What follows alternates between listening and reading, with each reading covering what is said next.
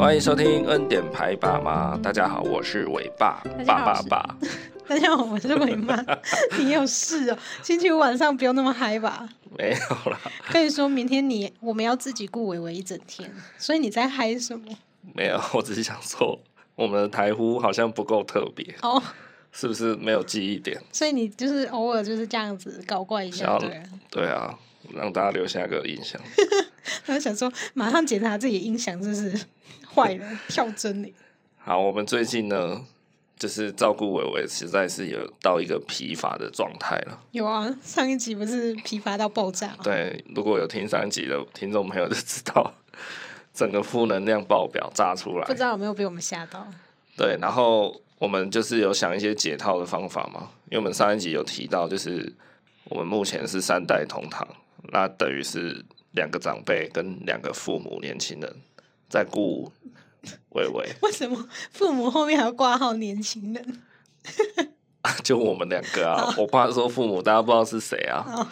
对啊，那我们四个这样子顾伟伟，顾到四个人都蛮累的。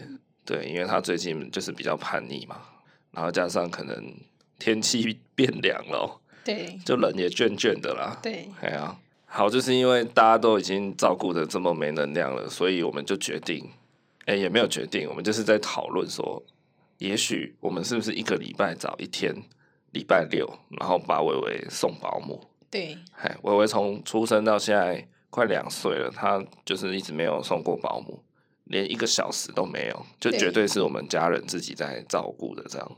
但我觉得这个提议就是我们两个，只要觉得累的时候就拿出来讲讲，然后过阵子就觉得啊，算了啦，算了啦，这样子。这个提议其实乍听之下非常的完美，对，就是礼拜六好，然后就把小孩送去保姆那里，对，然后四个大人要做自己的事情就自己去。对啊，为什么要这样呢？因为平常日一到五白天就是我父母在顾嘛，那下班就换我们接手。那我们两个人上班上了一个礼拜五天了，六日也想要好好休息啊，好，或是出去做一些自己的事情。但有个小孩在，那六日我们就要接手顾小孩了，因为平常一到五我爸妈就是也看得蛮辛苦的啦。对啊，所以我在想说，那到底有什么方法 可以让四个人同时都有机会好好休息呢？就是把他送保姆嘛。对啊，这个乍听之下真的很很好嘛，一个礼拜只要送一天呢，啊、一个月大概送四次五次嘛，那价钱应该是，嗯，费用不会到多夸张啊，一定是可负担的。对，对啊，然后就是四个人一个礼拜都可以充电一天这样子，大回血。对对，乍听之下非常完美。对，但感觉就是，但是哦，我们就是放不下心啊，真的是，尤其最近又。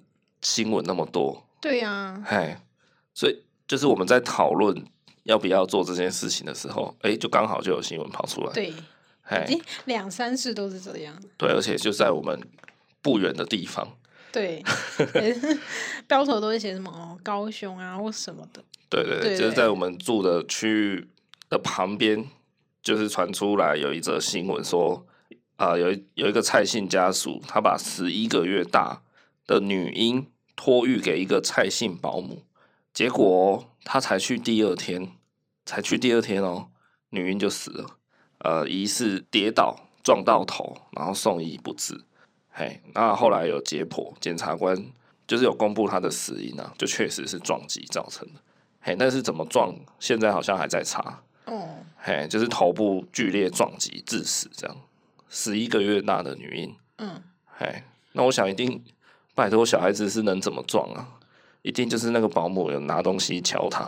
但是我觉得啦，他可能也有可能没有注意他啦，爬到高处掉下来之类都是有可能。但是说说出来就是没有很用心的去照顾，就是年纪越小越脆弱啊，怎样。好啦，总之就是有待商榷，但我，我觉得就是可能有被那个钝器敲击致死之类的了。哎呀，就可能失去耐心的状态下，反正就不用心吧。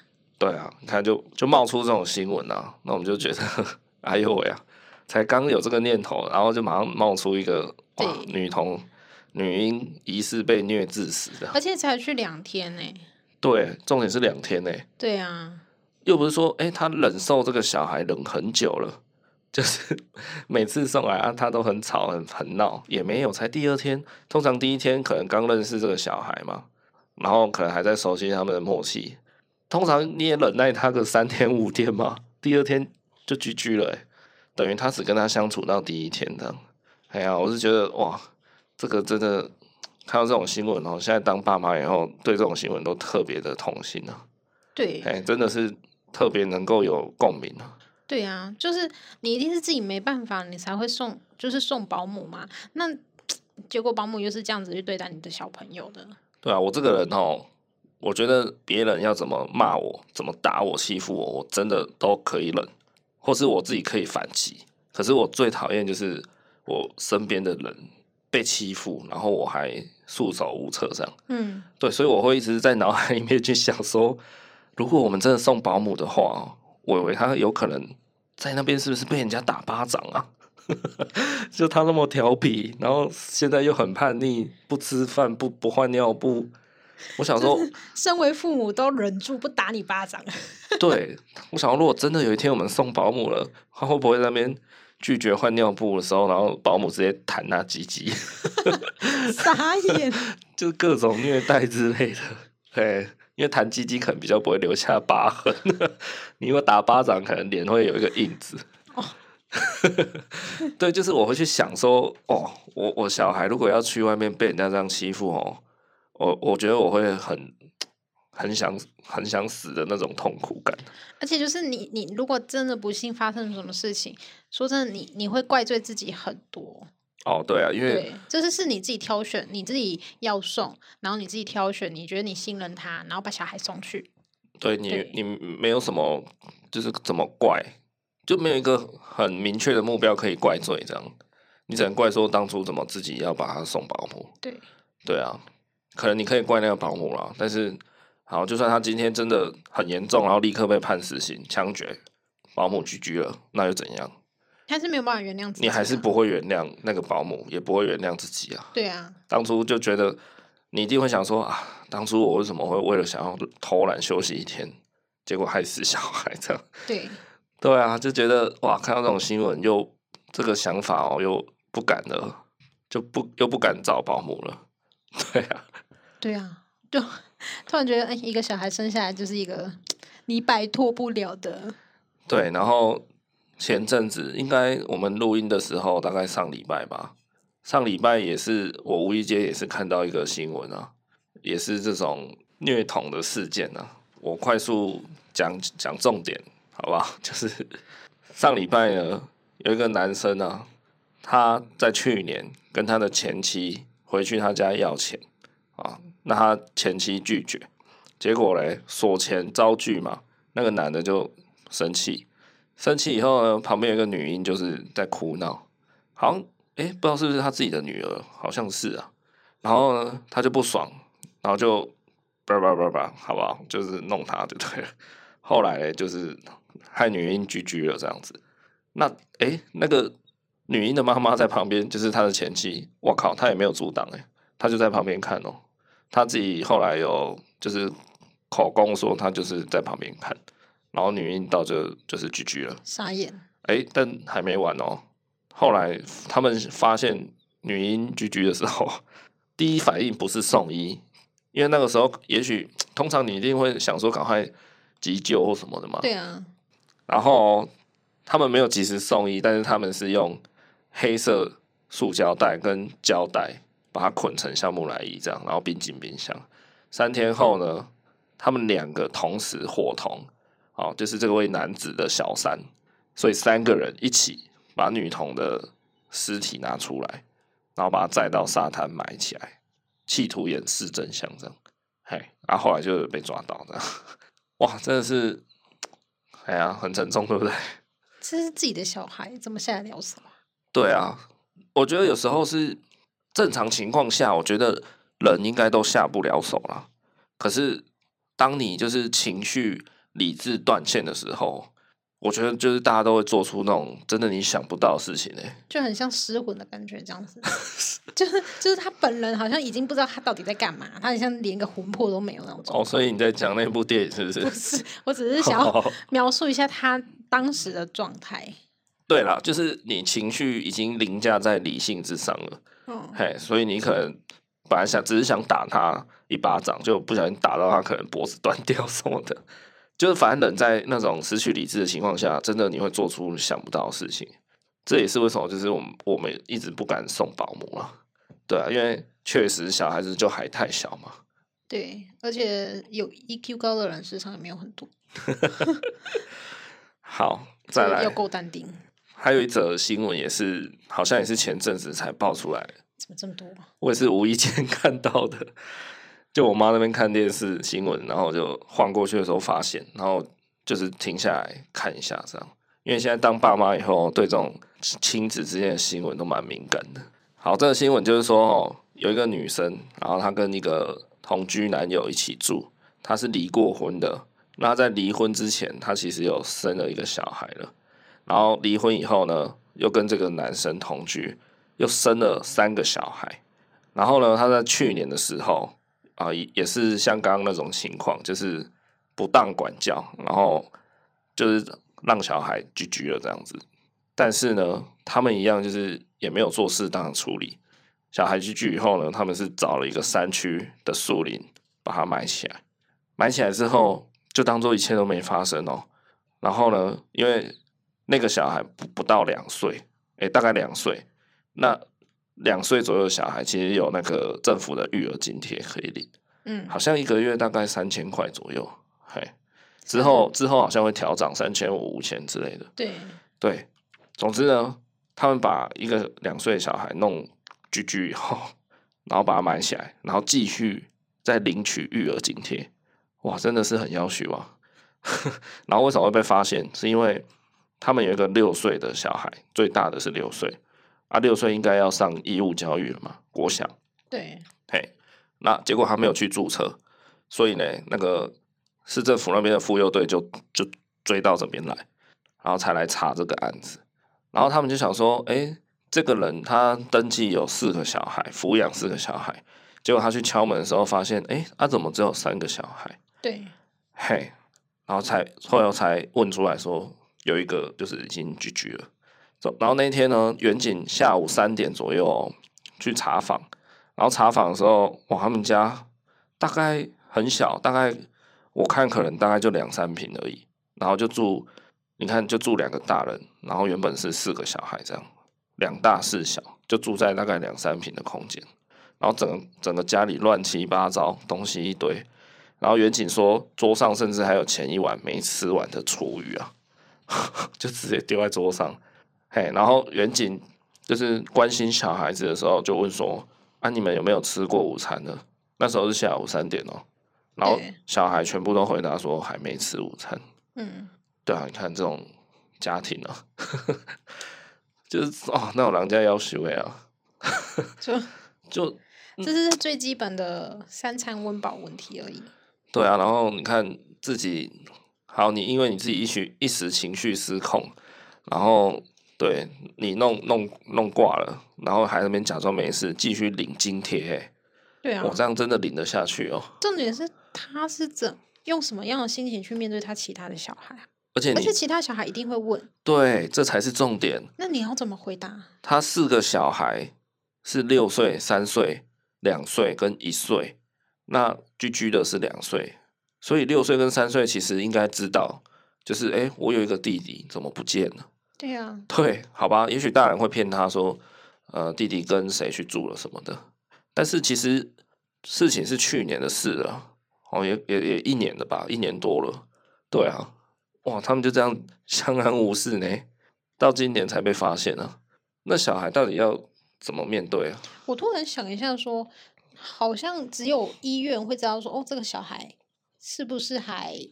存在之类，因为像我们以前是要定期一直去长庚复诊嘛，我们要一直去一直去打疫苗，是有没有什么机制是哦？你可能定期要把小朋友带来这边给我们看一下他现在的状态，还是什么的？对，没错，因为你要说的就是，比如说像我们大人啊，对，哦，我们今天没去公司上班，公司就会找人的嘛，对，找人可能就打在家里啊，打给啊监护人什么的，然后找一找才会发现说啊，这个人怎么不见了？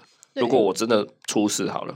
我如果在上班途中被绑架好了，对，大人会这样被找吗？那学龄的儿童也是吗？对，六岁以上开始去小学了，开始国中、高中了，大学了，反正就是一定有人会找到你了。可是六岁以下，那或是那种幼稚园以下，三岁以下，你不需要去上课，你整天都待在家里。如果有一天小孩真的怎么样了，对不对？就像刚刚那样，有人就是把他冰在冰箱。对啊。那谁会知道他们家少了一个小孩？而且说真的，现在这多恐怖啊！现在跟邻居身上都蛮冷漠的，邻居也许也不知道你家到底生几个小孩。对啊，对啊。那假设啦，我做一个比较地狱的假设，好不好？假设有一个小孩，他一岁长到一岁的时候居居被对好意外居居然后呢，也许好真的被处理掉。你看他要到五年后六岁，就是他应该要上小学的时候。这个人没有出来注册才会被发现呢、欸，可是也许他已经居居五年了，你知道吗？哎、欸，可是我在想，这是两岁之之前应该有可能会被追踪，因为你要定期去打疫苗。因为我记得阿伟之前有疫苗，好像反正就是那个，就是我们的那个有人寄资料来啊，然后还会打电话询问你是不是还没打这支疫苗这样子。你讲的那个就是新生儿出生以后按照。政府规定一定要强制接种的各种预防针啊、哦，可能就那几支这样。对，那个应该，诶、欸，正常来讲应该打到大概一岁半，哦，差不多到一岁半就会先停一下子，哦，嘿，然后下一支好像大概可能就两岁到两岁半才会再打。所以没打针的话，就也没有办法去追踪这个小孩。对啊，总之就是你家如果有一个未满三岁的小孩。真的怎么样的话，哦，好像也真的不会被发现哎。对呀，对啊，哇，这这样讲起来，小孩真的很危险，你知道吗？他没有自主权哎。他随时都要冒着被消失的那个，但是三四岁，我觉得已经很大了，然后也比较可以沟通，我觉得这个可能还好。但当然，当然还是有可能遭遇毒手啦。三四岁有三四岁的难题啦，说真的。对啊，好啦，那是大人的问题，也许他今天只是。多问了你一句，说我可以吃这个东西吗？你心情不好，你就对人家怎样？那是大人的问题。那我在查新闻的时候，其实还有看到一个，刚刚讲的都是我们台湾自己的例子。你会不会太多例子了？没有，这会让我觉得这个社会真的很黑暗诶，黑暗到不行。哎、欸，但事实上，这社会是蛮黑暗的。这社会是真的蛮黑暗的，有很多事情只是你没有看到而已。当然。这世界也有每天每一秒都有在发生很值得鼓励的美好的事情啊！反正这世界哦，整天就是这样在运作的，有好事也有坏事，只是你有没有要去关注这样而已，跟你有没有关系这样子。只是觉得大家意识可能要高一点。那我觉得对于那种失控小孩，大家好像 我觉得大家也不要太过度的屏蔽自己，就是说，哎，这种新闻我不要听，我不要看，我不要了解。可是事实上，这种事情就是确实在发生着。对啊，如果你是有能力的人，你是怎么样的人，你了解这些事情，也许你有帮得上忙的地方，你可以去做，对不对？嗯，对啊，像伟妈她也是，就看到那种虐狗的新闻什么的，虐待动物的，她也都不不太看，应该说她也不敢看呐。对，嘿，那我是觉得你可以去看，去了解，然后也许你可以去救援，好不好？就是。大家不要太过度的闭门造车啊，就觉得说啊，这这种新闻我很讨厌，这种新闻我不想看。我觉得大家应该偶尔还是得了解一下，嘿，然后作为警惕也好，或是你有什么地方可以帮忙的也好，对，你可以去关心一下，适度的关心，但是就是不喜欢的话，就是看少一点就好。了解。所以我们现在来看一个国外的例子，我要讲的下一个是国外的，在美国。有一个十六岁的少年，跟他同年纪的女友住在一起，结果怀孕，十六岁而已，然后生下来了一个女儿。结果呢，因为小爸爸才十六岁嘛，所以他根本就不想负责。那 他带小孩子刚出生没多久，那个小爸爸就把他女儿带到一个积雪的偏僻树林，挖了一个雪地的大洞，直接把小孩。活埋进去，然后呢，他又坦诚说，因为在活埋女儿之后，听到她的哭泣声，然后他当下情绪崩溃失控，你知道他干嘛吗？他回头对他女儿的头开了两枪，哇，真的是看怎么会有人这样子做啊！我真的觉得，我真的不解你为什么要跟我分享这个东西。没有啦，大家要要去理解一下，这世界上还是有很多人是在这样的困境下，或者是像非洲的小孩啊等等的第三世界的国家，其实有很多人都是很困苦在生活的啊。我觉得可以偶尔去了解一下。嘿，他不是困苦生活的人哎、欸。对，但是 你要知道有这样子的人伦悲剧发生中，那我们可不可以做点什么？Maybe 我多宣扬一些呃。就是要要对如何小孩有耐心的照顾小孩，也许就是政府要规定一下，十六岁以下的小孩不要生小孩。这你很难规定啊，上有对上有政策，下有对策。所以他还是个小孩，他要用什么方式去养他小孩啊？所以啊，所以就会发生这样的人伦悲剧啊，对不对？然后刚刚上一个讲到那个有四个小孩的那一对啊，你知道他们被抓的时候，那个女生的肚子里还有第五个哎，你看。就是，好不好意思啊，大家，我刚刚这样笑，没有任何的污蔑的意思，我只是觉得，我我已经觉得说，怎么有人这么的踢笑，你知道吗？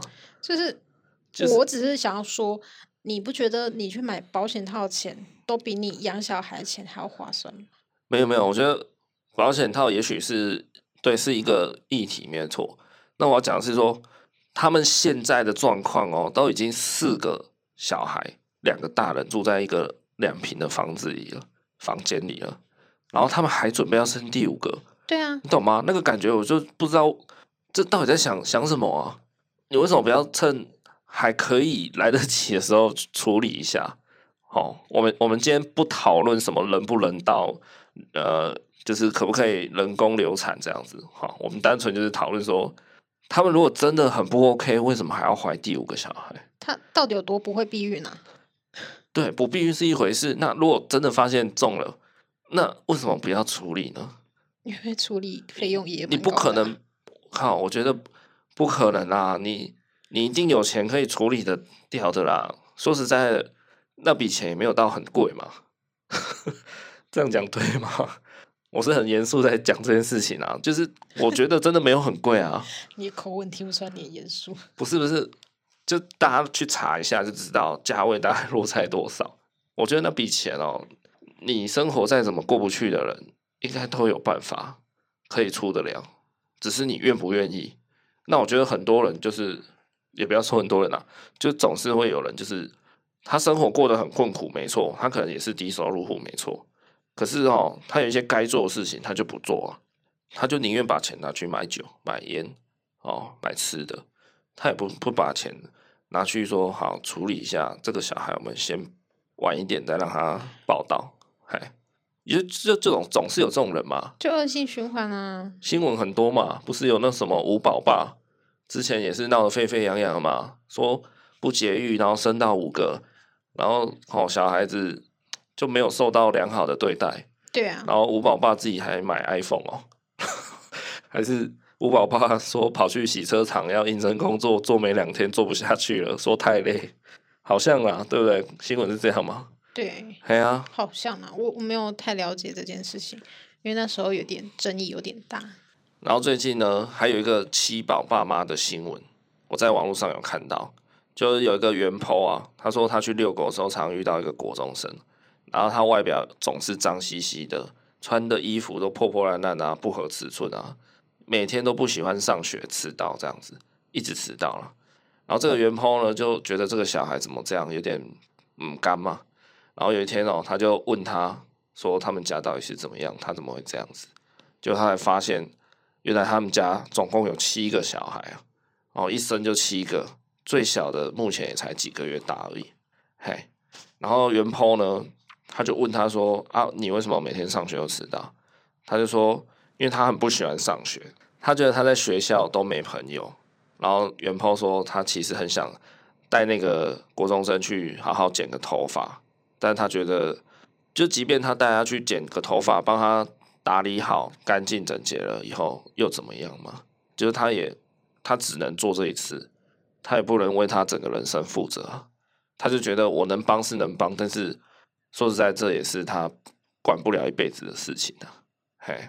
嗯，然后他就在网络上 po 文这件事，他就摇摇头啊，就叹气说，连营养午餐都缴不出来的人，还有勇气生小孩这样。对。然后他还有特别提到说，他其实还有看过另外一个例子，就在他们家的社区那里哦，他看到一个领低收补助的五宝妈去超商买烟、买酒、买一堆零食，然后社区的人有想要资助他们的，就是一些物资啊。对。然后五宝妈还会挑，就可能什么啊，这个口味我不要吃啊，这个什么我不要这样啊，或者说啊，这个衣服。就反正他们就是会挑，他们也不是说照单全收。嗯，嘿，那原 po 就在网络上 po 文感叹说：“哎，这种人呢，到底要不要同情他们？”然后他有写到，他认为穷人不是不能生小孩，但是没有计划就一直生，真的是对的吗？嗯，这些生下来的小孩不能得到良好的教育跟照顾，那是不是这些小孩以后会跟他们的父母一样？对啊，然后世代一直复制，再复制，对啊，再复制，那我们的这社会就会永远充斥着一些悲剧，这样。对啊，对，就是会产生社会问题啊。对啊，这是我刚刚讲的嘛，就是领着低收入户的补助，一个月好像大概一万五，还多少了？然后就明明烟跟酒就不算是，就是一定要买的东西嘛。你一、啊、你哪有一定要抽烟，对不对？你就戒掉嘛，想办法戒嘛。就你戒掉可以省很多钱。酒也是嘛，你就买水喝嘛。酒你买一罐酒可以买几瓶水，对不对？但也不是说要对他们那么严苛啦，就是说哦，你完全不能抽烟，不能喝酒，不能没有生活品质。但这种东西就是你想要一直人家喂你吃鱼，还是你想要自己拿鱼竿自己钓鱼？对啦，他意思应该是说那个心态的感觉啦，就是。哇，你都五宝妈了，然后你领低收入户的补助，结果你还整天那边假婚啊、饮酒啊，对啊，对啊，那个态度就会令人可疑啊。我之前看一本书啊，他开头就写说，嗯、呃，你今天当一个父母的时候，你就会想要，呃，你就会想要想要去做一个完美的父母，你会想要去学习，你去改变自己，但。我觉得这五宝妈就没有啊，他就觉得他继续抽烟、继续喝酒是很 OK 的，他也没有想要改善一下他们家的家庭状况、小朋友的教育状况。我们之前好像有在某一集我讲到，就是说有些父母哦，他们可能心里面会自己在那边默默想说：“诶，我到底是不是个好爸爸？我到底是不是个好妈妈？我们现在这样照顾小孩，到底算对他好不好？够不够好？”当你哈有这样的想法的时候，我告诉你，你就绝对是个合格的爸爸妈妈。对对，你会这样想，就表示你有在做检讨，你有在反省，你有在注意。好，比如说小孩最近的状况怎么样了？你有没有及时帮他更换上他需要用的东西？对，你有这样的心态在，你绝对不会是一个多差劲的爸妈。对，嘿，所以大家不要太担心。你只要曾经有过这样的念头，那表示你 OK 的。对那这些比较不负责任的父母，基本上我觉得他们应该从来都没有想过，这些不是他脑海里或者啦，我我们也不要一竿子打翻一船的。我觉得就是有些人可能真的迫于生活现实的一些负担压力，他也许真的没办法给小孩多良善的呃物质方面的提供。我觉得也没关系。像原 po 有刚原 po 有提到说，穷人是不是可以生小孩吗？穷人有没有生小孩的权利？这样，我觉得哈，穷人可以生小孩，绝对可以。你要生到五宝、六宝、七宝，还是你要生探险活宝，随便你。你想叫我笑一下的意思？我还留一个空间，有没有？像那个喜剧演员讲完段子，要留个空间让别人笑，哎，让笑。那探险活宝是谁跟谁啊？就那个阿宝跟老皮啊，探险活宝。好烦哦！哎呦，你很烦哎，没 get 到就算了，还在那边敷衍我。有啦，因为每天都那边跟阿伟说：“来，阿宝盖贝贝。”好了，我要讲说，穷人哦可以生小孩，绝对可以，no problem，好不好？完全合理。唠什么英文啊？可是我觉得物质那是一方面，那我觉得穷人要生小孩是可以，但是你的心态要非常正确。嘿，怎么说呢？如果你有办法让自己勉强过得下去，我觉得你应该也有办法勉强可以让你的小孩可以过得下去。这样讲对吗？总之哈，如果你的心态真的是一个怎么讲，想要好好为人父母的心态放在那里哈，基本上我觉得你给小孩的照顾应该也不至于到多多不 OK 了。嗯，嘿，我觉得就是生小孩算是一种人权啦，就是没有人可以阻止，他也没有错，只是我觉得要有点最基本的计划，就是你要有基本的温饱啊、生活条件啊，这等等，就是你为什么要让小孩跟你一起吃苦？我说吃苦是你有一口饭就他有一口饭，OK，但是那种。其实我觉得吃小孩跟你吃苦吃不吃苦，我觉得这个没有到，应该说它是一个有点类似假议题。我刚才讲就是，也许你可能家境比较困苦一点哦，没有那么良善的物质条件，但你还是可以生小孩啊。可是我觉得就是那个心态就是要对嘛，因为你不管怎样，你都可以有办法想出办法来就对了啦。你可以拉，就是你要拉他吃饭有基本温饱。可像刚刚那说的。就是远景下午下午去找你，然后你说你中午还没吃，那这样就不对啊！这连基本的温饱都没有，这就不 OK。对，但是你可能是有能力的，你还是做得到的。嗯，嘿，但是你没有那么做嘛，所以你就是心态不不对嘛，心态不 OK。对，那心态不 OK，不管你今天是有钱人、超级大富豪也好，还是你今天是啊、呃、比较低收入户的人，我觉得 心态不对就是。你就就是你干脆你就不要生小孩。对，因为现在也是很多啊，就是那种家里很有资源，他他父母事实上很有钱，他教出来的小孩也也是那样子，就是有另外一层面的问题。那有一些是可能家庭比较困苦，但是他家里有满满的爱。对啊，对，这又是另外一个嗯值得探讨的地方。那像刚那一篇那个原 PO 找到七宝爸妈的这个故事哦。那篇贴文的下面，其实网友还蛮热议的，就大家就一直在讨论。那认同的人就觉得说，对啦，真的生小孩没有经济基础哦，大部分都过得很辛苦啊。但是也有网友持反方意见啊，就是说不要用缴不起餐费，或是吃的不好、穿的不好看、外表干净与否等等的评判标准来评断任何一个人。嘿，持这个论点的网友是说。你们这样随便去判断别人活得快不快乐，好像也不对。哎，看到这个网友这样回答，其实我也有点愣住啊。我想，哎，我靠，原来人家看到的是这种层面的东西。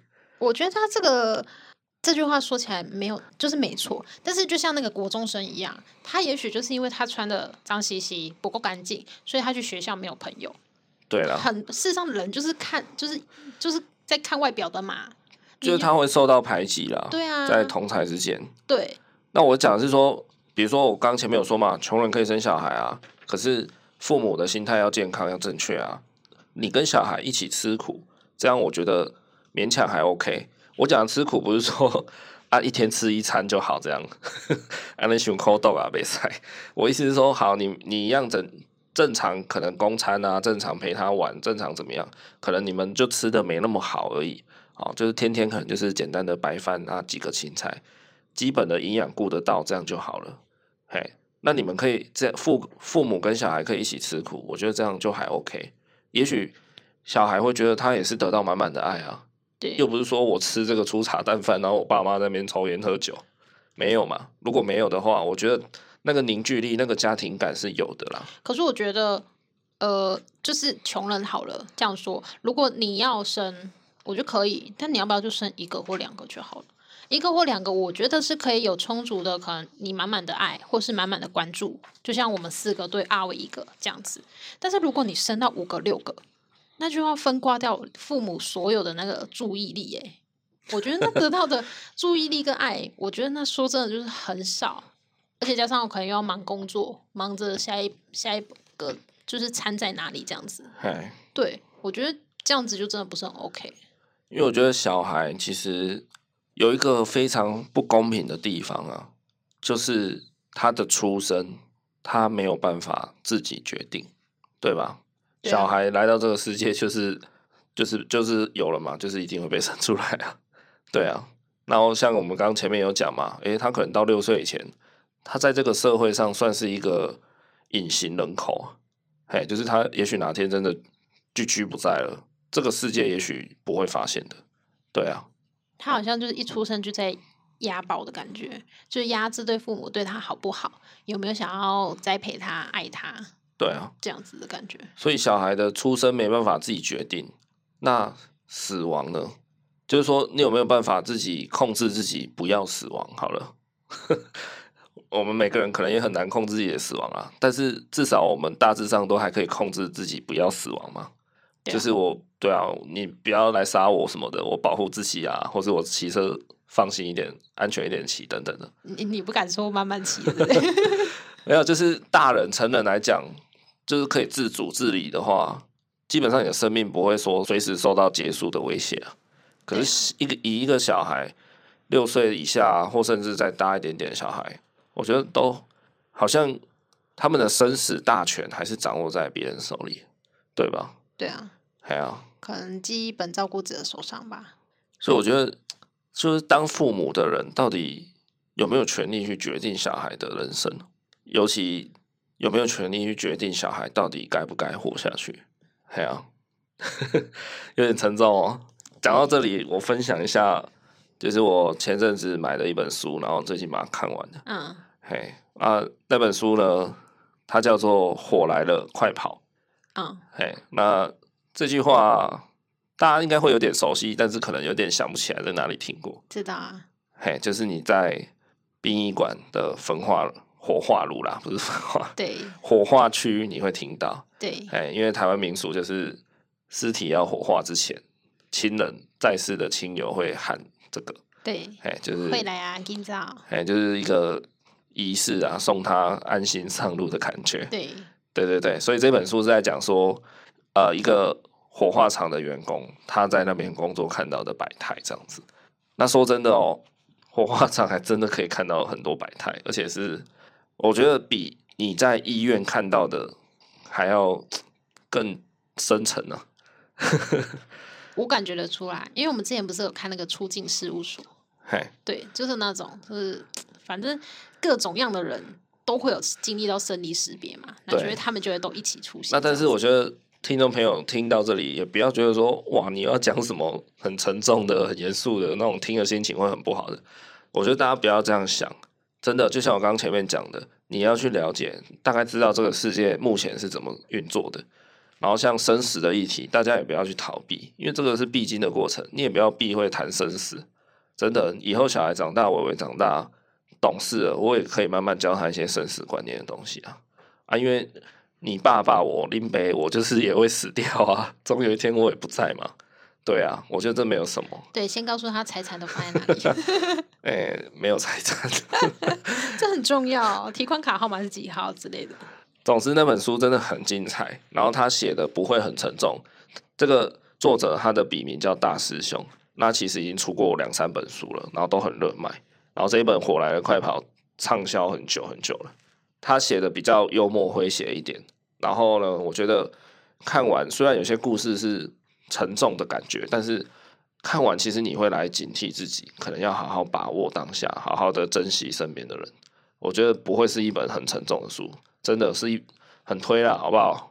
没有夜配啊，就大家就去买起来，真的值得一看。这一定不会夜配啊！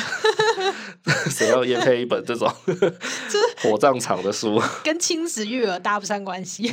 没有，不要这样讲。我觉得那本书真的很精彩，嗯、但是它里面哈，就是有几个章节，我跟想跟大家分享，有一点沉重啦，但是我觉得大家可以从中得到一些启发，我觉得还不错，因为我有深深的得到启发。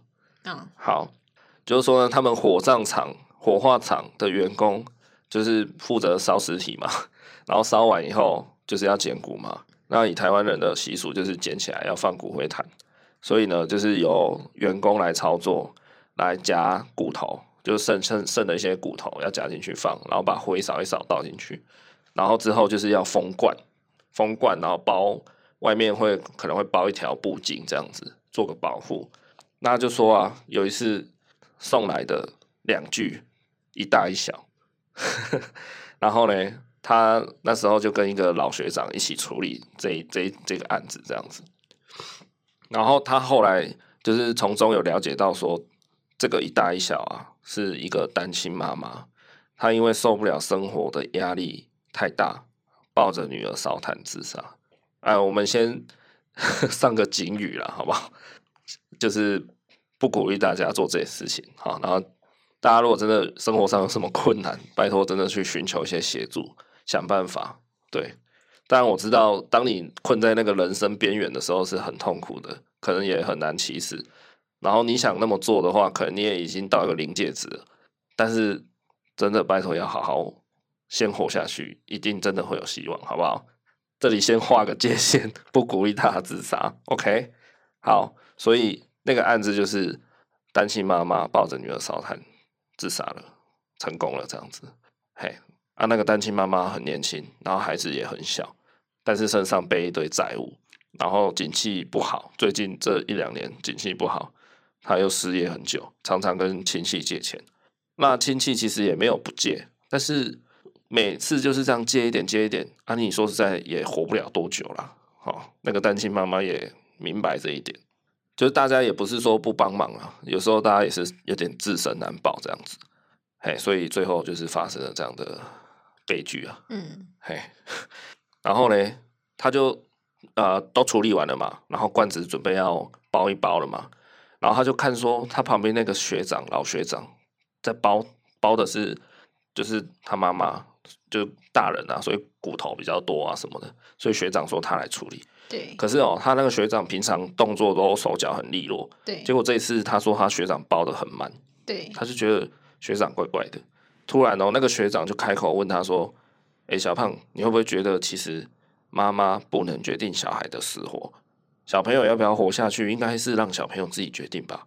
然后作者呆了一下，就说：“其实我觉得这样带女儿一起走，也是身为人母想负责的一部分吧。不然如果自己走了，小孩子独活，小孩会不会太辛苦？”对。结果他那个学长就有点生气哦，对，就回他说：“辛不辛苦，要不要活着，这个自己的决定，没有人可以替你做这件事情，绝对没有人。就是他人生他自己负。”对。然后他他后来才写说，他那个老学长哦，其实得过癌症，对，好像是口腔癌还是什么的，然后有去做化疗做治疗，有医好啦，但是就是有化疗过的人哦，就是都会变得有一点小小的不成人样了，哦，就可能你会变得很干巴很瘦，嗯，然后可能 就是留下来的一些，嘿，整个人会怪怪的，因为你的身体就是有曾经很严重的创伤啊，对，嘿。他那个学长就是这样子，然后他就觉得，他就觉得突然在想说，哇，我身边这个人，他他跟癌症奋斗完，然后还要这样子很很辛苦的活着，到底是为什么啊？就是为什么要这么辛苦了的，还在你看也还回来工作这样子，对，嘿，然后那个老学长就说，我现在这样这么努力的活着，其实就是为了我的家人啊。如果我走了，他们怎么办？以前我不觉得有什么，但现在他会想。每个人活着都有目的、有使命。只要还活着，我就要负责我的家人。所以我很不喜欢不愿意努力活着的人。对，尤其是还带着家人走掉的。至于我们上次有一集不是有讨论到，怕不怕死亡嘛？那我们不是都说，事实上我们不怕，但是我们怕是留下来的人要怎么办？对啊，是啊。对，尤其是你身为。父母之后，你就觉得如果我今天突然走了，那我为他怎么办？应该不是说怎么办啊，应该是说我会放不下心，就是啊，他过得好，他会不会过得好啊？他他怎么样？有没有人对，对？会不会被欺负？对，因为如果我还没挂掉，我还在人世间，我我也许可以帮他处理嘛。被欺负了，我去帮他讨个公道。他被怎么样？对，对，那如果我今天拒绝了，表示这个世界上没有我可以帮他了。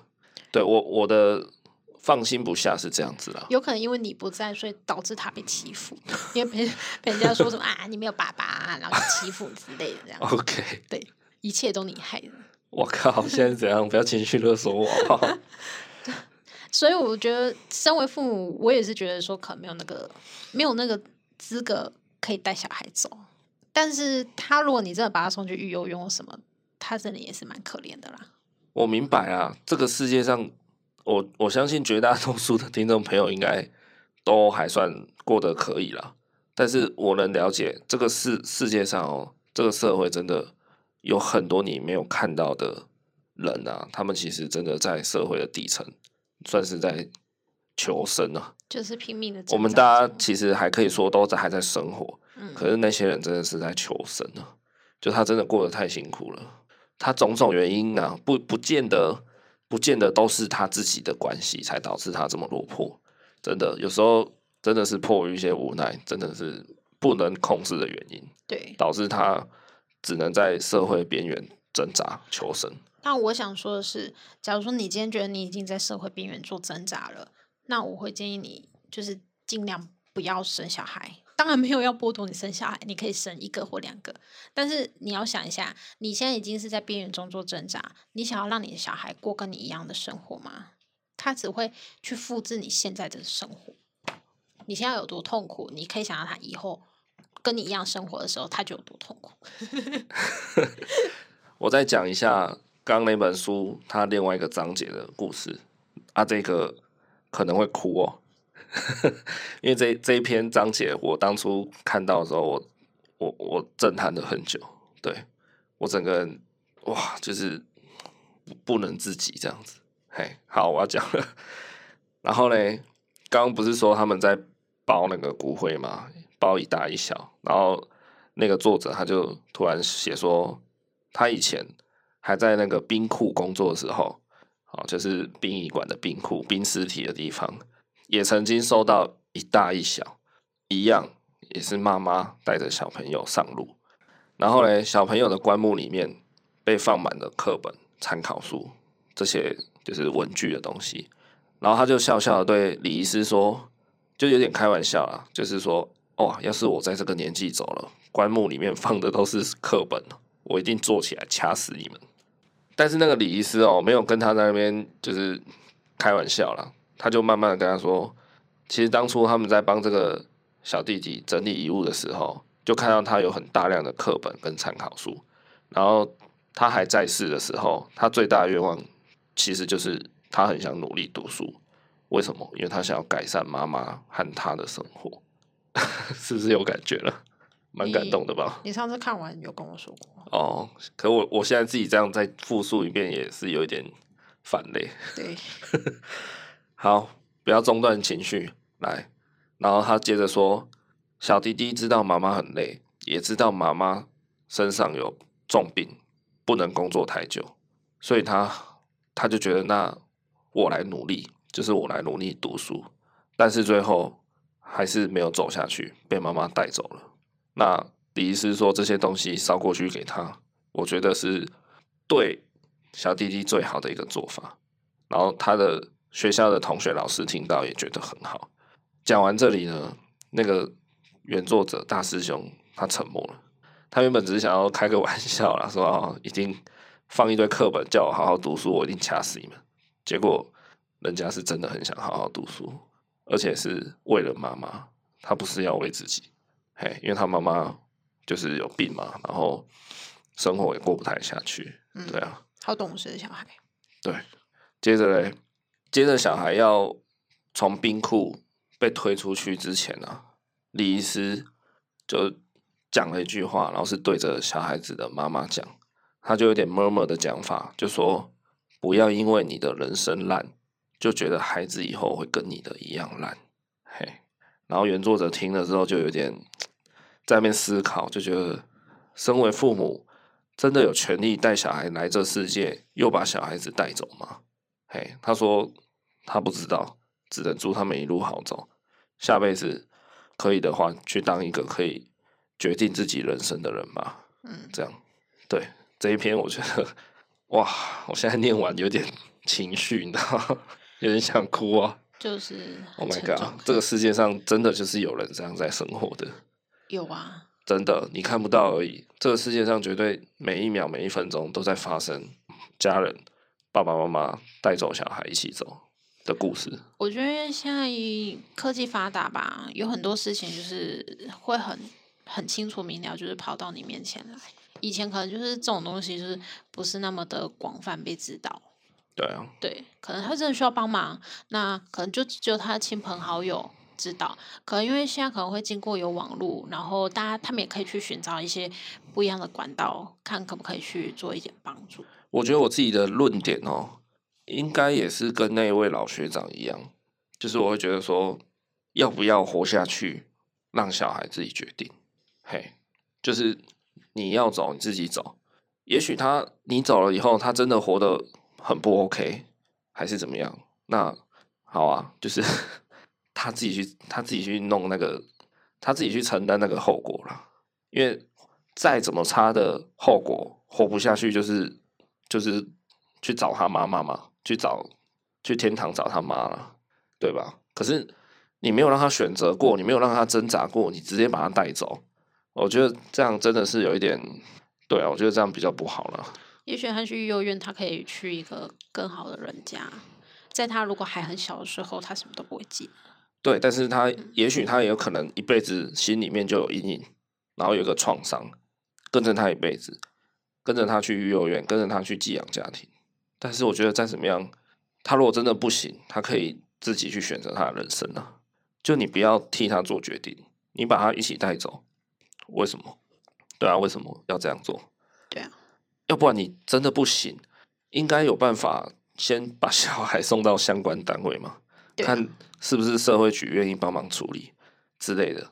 当然，我觉得逮起不是公人事，会较简单啦。对啊，因为你跑去社会局，人家就知道你想干嘛嘛，就会阻止你，就是哎，你想干嘛？想抛弃小孩啊？你可能就不会成功了，对不对？反正我觉得。对啊，也许我们过得太幸福了，不够了解，不够体会那种还在社会边缘挣扎的人，他们生活到底有多辛苦了。嘿，我坦白说，我承认，我绝对不能体会。以现在的我来讲，对他们过得到底有多辛苦，我真的不知道。但是，就是如果可以的话，我觉得不要这样随便把小孩一起带走，对，让他自己决定，让他自己，你让他吃过苦也好。让他怎么样？至少他还活着，至少他可以选择吧。但是我觉得比较心痛的是，像刚刚最后那个故事这样，就是那个小弟弟，他其实他其实也知道他家境不好，然后他妈妈又有重病，不能好好工作赚钱，然后他们两个一起过得很辛苦。他那么小，好像也才国小还几岁而已，就愿意好好读书，诶，就意识到他要好好念书来改善家庭这件事情。嗯，我觉得这个我我看的是很心痛啊。对呀，嘿，他不会去埋怨，他完全不埋怨，他反而想要努力过来帮助妈妈。对，哦，这个我真的是，哇，心超酸的，酸到一个爆炸，这个比那个打了疫苗的手还痛啊！今天这一集，嗯，对啊，真是一个很沉重的一集。是啦，但是，哎，就是像我刚刚前面一直在强调的啊，就是不要去逃避这些。社会存在的问题啊，对，我们可以引以为戒，或是说伸出援手。那真的很不喜欢，你就比例拉低，看一点点，了解一下就好，这样子。嘿，然后也也是反过来，就是反思一下自己有没有这样的倾向，或是我是不是更应该珍惜身边的家人，这样子。对，对啊。如果你觉得你现在此时很幸福，但你又想要尽一份力。你我建议你可以去看一些什么家福啊之类的。事实上，家福它提供蛮多单亲父母一些补助的。那你们也可以去做一些实质上的，就是或者是民间有一些基金会团体，一些嗯自助或是人道救援的机构单位，我觉得可以去询问看看呢。对，在你真的想要做那一步决定之前，好吗？再次跟大家强调一下。真的不鼓励大家，就是结束任何人的生命，包括你自己的，好吗？真的不要这样子，拜托，活着真的还是会有希望的。如果居居就真的什么都没了。对，但是你久了回过头，你就会觉得好险你有度过那一劫。对啊，但是有些人确实在这个社会上活得很辛苦了，有时候被逼的真的是环境在环境在逼你走上那条绝路。我我不否认，确实是这样子，但 能怎么讲呢？总觉得想要讲一些鸡汤话，但是又觉得会不会太屁了？就是可能人家觉得说你们又不了解我们的痛苦，但是也不可能说好好你受不了你就 GG 吧，你也不能这样讲。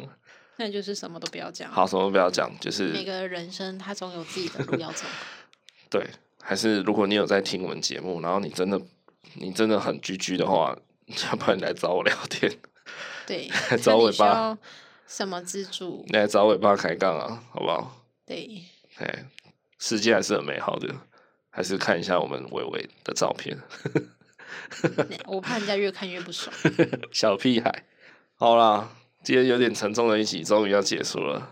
那大家真的不要去回避这种议题啦。我觉得偶尔拿一些这种比较严肃的、沉重的社会议题出来讲，或是拿来反思，其实还不错了。有啊，我有在看，只是我是看镍童而已啦。哇，聂童那个真的卖个功啊！对，我有在看其他议题，但我没有看镍童。好，那就是希望大家都在这个世界上可以活得更快乐。对，可以活得幸福一点。对，然后小孩真的是有时候我觉得是蛮无辜的，就他不能决定自己的到来，那他能不能好好决定自己可不可以不要提早离开这样子？对，对啊，好不好？大人们有时候好自私哦。对啊，真的是这样子，很自私的把他们带来这个世界了，却又很自私的把他们轻易的带走。对啊。在工厂，哇天哪，空气凝结了。好啦好啦，那如果你喜欢我们节目的话呢，帮我们按个订阅节目。然后听完节目的你，也欢迎到 Apple Podcast 的评论，帮我们留个五星好评。我觉得这一集听完很难做一个结论，很很难去评论。对，真的很难下一个什么结论。对啊，要说什么？尾巴分享的很好。没有，所以我觉得。如果有更好的见解的听众朋友们，拜托你去评论告诉我，我很想知道答案。对，对啊，你可以跟我们分享一下你的想法。就是大人到底该不该轻易带走小孩？就算你们真的活得再痛苦，还是怎样？对，我觉得这个很难去讲出一个二分法的答案。对，又或者是你对于一些生活比较困苦的人，但他还是觉得想要生小孩，你对于社会上或者是政府。或者是他们有没有什么建议，或是可以有什么帮助？对，没错，我妈突然讲的很严肃。我因为我觉得这是一个恶性循环，但是希望国家会不会有一些别的帮助？因为毕竟现在都说少子化嘛，那又年轻人又很努力的想要生，但是又会衍生出一些问题。年轻人没有想生啊，啊生育率已经是历史新低了。可是像那种什么五宝爸、七宝爸，通常他们都是很年轻的时候就在生，所以他们就一直生，一直生，一直生。没有啦，应该说普遍是大家都不想生，但是有一些特例一直在增加啦。对，那那对于这样子是不是有什么帮助他们的方式之类的？我靠，要这么硬就对了啦。哎，还可以啦。好，如果你有什么好答案，可以来 Apple Podcast 的评论告诉我们，OK，或是到我们的 IG 私讯按个赞也可以。就这样，好好照顾你家小孩哦，拜拜。家里没小孩。你没说拜拜。拜拜。